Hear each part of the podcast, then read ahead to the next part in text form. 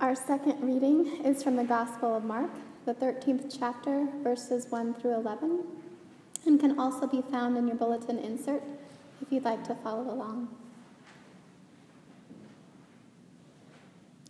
As Jesus came out of the temple, one of his disciples said to him, Look, teacher, what large stones and what large buildings.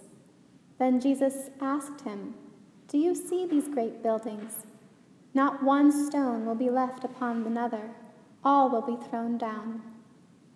When he was sitting on the Mount of Olives opposite the temple, Peter, James, John, and Andrew asked him privately, Tell us, when will this be? And what will be the sign that all these things are about to be accomplished? Then Jesus began to say to them, Beware that no one leads you astray. Many will come in my name and say, I am he, and they will lead many astray. When you hear of wars and rumors of wars, do not be alarmed. This must take place, but the end is still to come. For nation will rise against nation, and kingdom against kingdom. There will be earthquakes in various places. There will be famines. This is but the beginning of the birth pangs. As for yourselves, beware, for they will hand you over to councils, and you will be beaten in synagogues, and you will stand before governors and kings because of me, as a testimony to them. And the good news must first be proclaimed to all nations.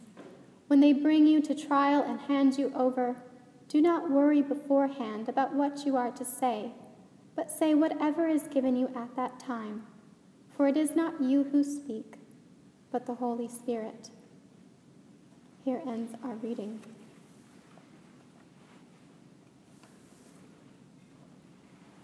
I had planned to give a different sermon today, but after the events of this past Friday, I could only hear Paris in the text. When you hear of wars and rumors of wars, do not be afraid. Beware that no one leads you astray. Sometimes the scriptures come alive. The distance of time and place disappears. It is as if the ancients, dreaming of future generations, wrote down these words, sending us their love and hope.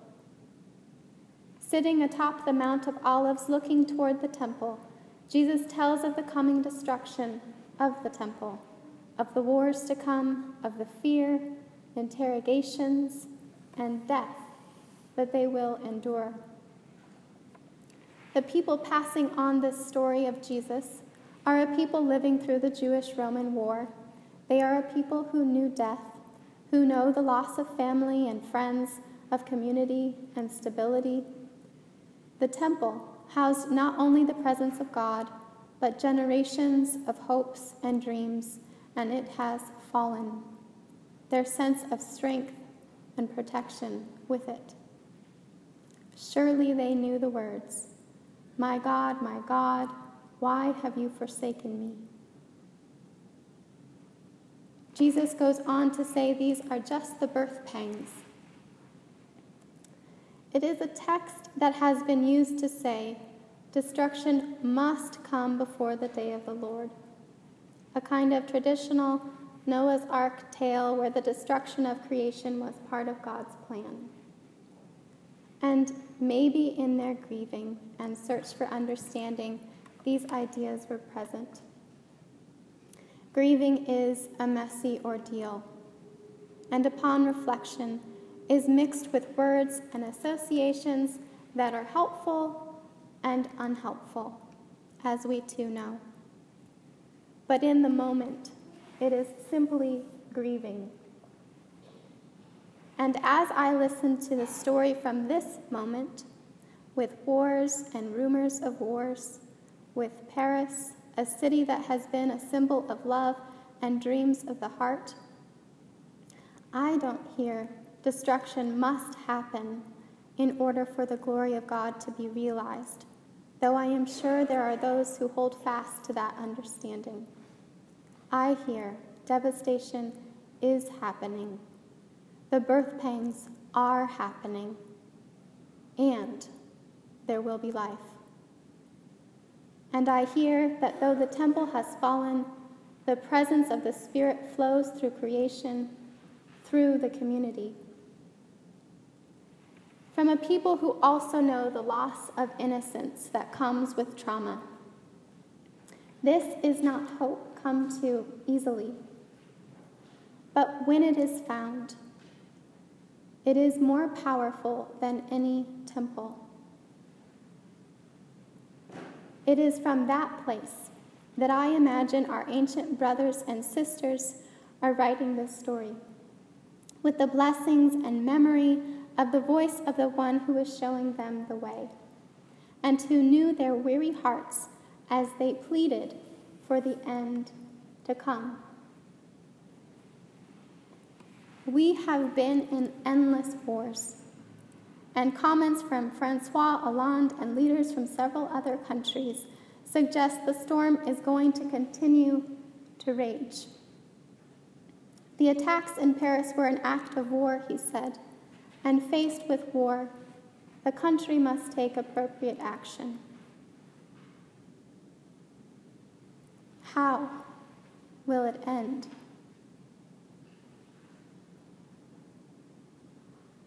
The psalmist prays for counsel, placing trust in God even while acknowledging the night.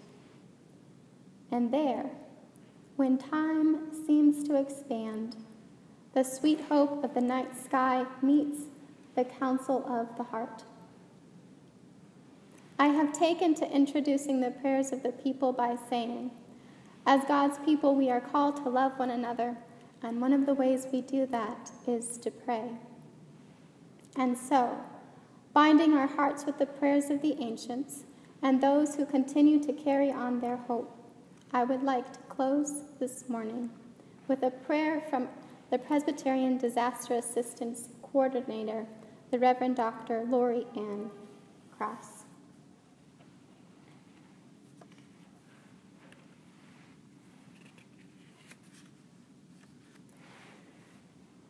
May we somehow, as we hear of wars and rumors of war, slow enough to be guided by the counsel of the heart and follow the path of life. Let us pray. God of mercy, whose presence sustains us in every circumstance, in the midst of unfolding violence and the aftermath of terror and loss. We seek the grounding power of your love and compassion. In these days of fearful danger and division, we need to believe somehow that your kingdom of peace, in which all nations and tribes and languages dwell together in peace, is still a possibility. Give us hope and courage that we may not yield our humanity to fear even in these endless days of dwelling in the valley of the shadow of death. We pray for our neighbors in Paris, in Beirut, in Baghdad, who, in the midst of the grace of ordinary life, while at work or at play, have been violently assaulted, their lives cut off without mercy. We are hostages of fear caught in an escalating cycle of violence whose end cannot be seen. We open our hearts in anger, sorrow, and hope that those who have been spared, as well as those whose lives are changed forever, may find solace, sustenance, and strength in the days of recovery and reflection that come. We give thanks for strangers who comfort the wounded and who welcome the stranded for first responders who run toward the sound of gunfire and into the smoke and fire of bombing sites. Once again, Holy One, we cry, How long, O Lord? We seek forgiveness for the, the ways in which we have tolerated enmity and endured cultures of violence with weary resignation. We grieve the continued erosion of the fabric of our common life the reality of fear that warps the common good. We pray in grief, remembering the lives that have been lost and maimed in body or spirit. We ask for sustaining courage for those who are suffering, wisdom and diligence among global and national agencies, and individuals assessing threat and directing relief efforts, and for our anger and our sorrow to unite in service to the establishment of a reign of peace, where the lion and the lamb may dwell together, and terror will not hold sway over our common life. In these days of shock and sorrow, open our eyes, our hearts, and our hands to the movements of your Spirit, who flows in us like the river whose streams make glad the city of God and the hearts of all who dwell in it and in you. In the name of the Christ, our healer and our light, we pray.